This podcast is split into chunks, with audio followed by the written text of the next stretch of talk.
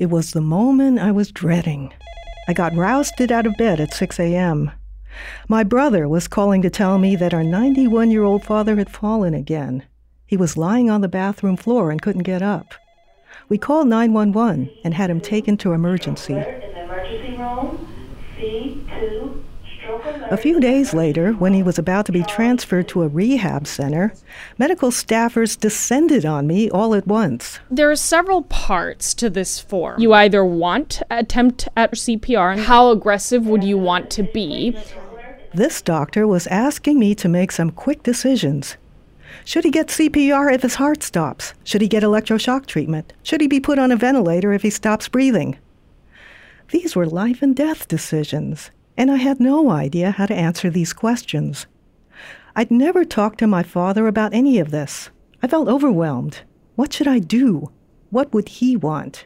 There is no time to press pause and say, What matters to you? What do you want? Dr. V.J. Periyakoil is Director of Palliative Care, Education, and Training at Stanford University's School of Medicine. Their family members or proxy decision makers have never had this discussion with the patient because no one guided them to. And so, as a result, they're sort of making these very high stake decisions in the dark. So then the system default is to do everything possible, every treatment possible, even though the treatment might be ineffective and the treatment may be something that the patient does not want. For all I know, maybe my father wouldn't want every possible treatment. Maybe heroic measures like CPR and electroshock would be too hard on his frail body. What his physician and I should have done was sat down with him long ago and have an end of life conversation. It's called advanced care planning. Dad, I, I want to ask you, you know, what's what makes your life meaningful, and what kinds of decisions should I make on your behalf if you weren't able to speak for yourself?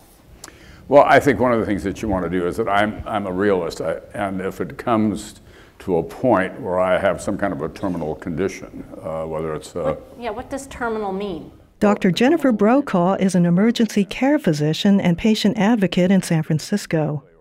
In 2012, she conducted an advanced care planning session on stage at a TEDx talk with her father, former NBC anchor Tom Brokaw. What does quality of life mean to you? What, what are the specific tasks that. I, I want to be conscious, and uh, given who I am, I want to be able to talk and communicate with the people that I care about. Okay. And, and, and that's important. And I also, I, I think a lot about uh, severe spinal cord injuries. If I'm confined in some way at a certain stage in my life, I don't want heroic efforts. Advanced care planning gives patients the opportunity to share their concerns and goals with care providers and family members. Patients can set limits on the types of care and treatment they want. At the urging of his daughter, Tom Brokaw went through the process.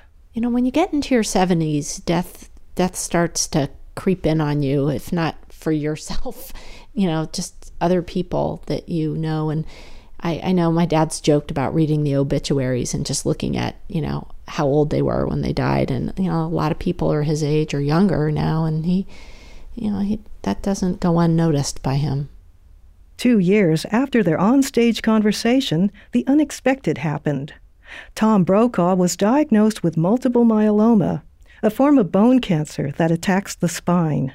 It was definitely shock. It was shock, it was disbelief, there was a little why me. But after the initial shock wore off, Brokaw worked with his doctors on a treatment plan to manage the disease. He opted against a stem cell transplant operation because of his age and the risks involved.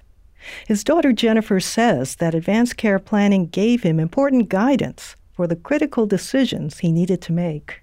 It prepared him in a way that he probably couldn't even articulate for when the doctor said, you know, Tom, you have a malignancy, you know, and it's not curable. Having gone through that thought process when he was well and had no no scary thing on the horizon, was probably a psychological buffer or a, you know a set of tools that he had created in his brain without even knowing it and he was able to think about this this cancer in a less scary and more organized way A recent study shows that having end of life conversations with patients can reduce their stress and anxieties. Tom Brokaw was fortunate to have a doctor in his family, his daughter, who advocated for him. Most of us aren't as lucky. The vast majority of Americans don't have conversations about end of life care with their doctors. To encourage advanced care planning, Medicare recently announced it will reimburse physicians for conducting end of life conversations. Palliative care specialist Brooke Calton is teaching this course on advanced care planning and improving communication skills. And I want you to think about a serious illness conversation you've witnessed in the past and think about um, what communication skills or techniques worked really well and then if there was anything that um, could have gone better. So In Dr. Calton's class at UC San Francisco's medical school, students are learning how to carry on conversations by using role play. I'm a uh, student doctor. I'll be talking with you today. It's nice to meet you. Nice meeting you. What, uh, is there a- Max Pochabit is a medical student in Dr. Calton's class. He's doing a role play with an actor playing the part of Sandra, a daughter whose mother is very ill. Sandra's mother has just been admitted to the hospital with a serious infection. But, you know, I'm just I'm so worried about her. Um, she just seems so sick. Is there uh, so if if time were shorter than we were hoping? Uh, what do you mean if time were shorter? Carrying on end of life conversations can be difficult and awkward at first. It takes skill and patience to find the right language. You feel tongue tied going and telling a patient because you don't know whether they will start crying. Again, Stanford Palliative Care Director VJ Periyakoil. You don't know whether you can control your emotions, so it's incredibly important to role play this. Ideally, family members should have end of life discussions with each other well in advance of a medical crisis. What would it be like if, say, dad were really sick? So sick that he actually couldn't tell us, he couldn't talk with us about what mattered to him, what kind of medical care he wanted. Radio host and Dawn Gross conducted this end of life conversation with her two teenage children live on the air during her KALW call in show, Dying to Talk. He would want his family with him when he was dying.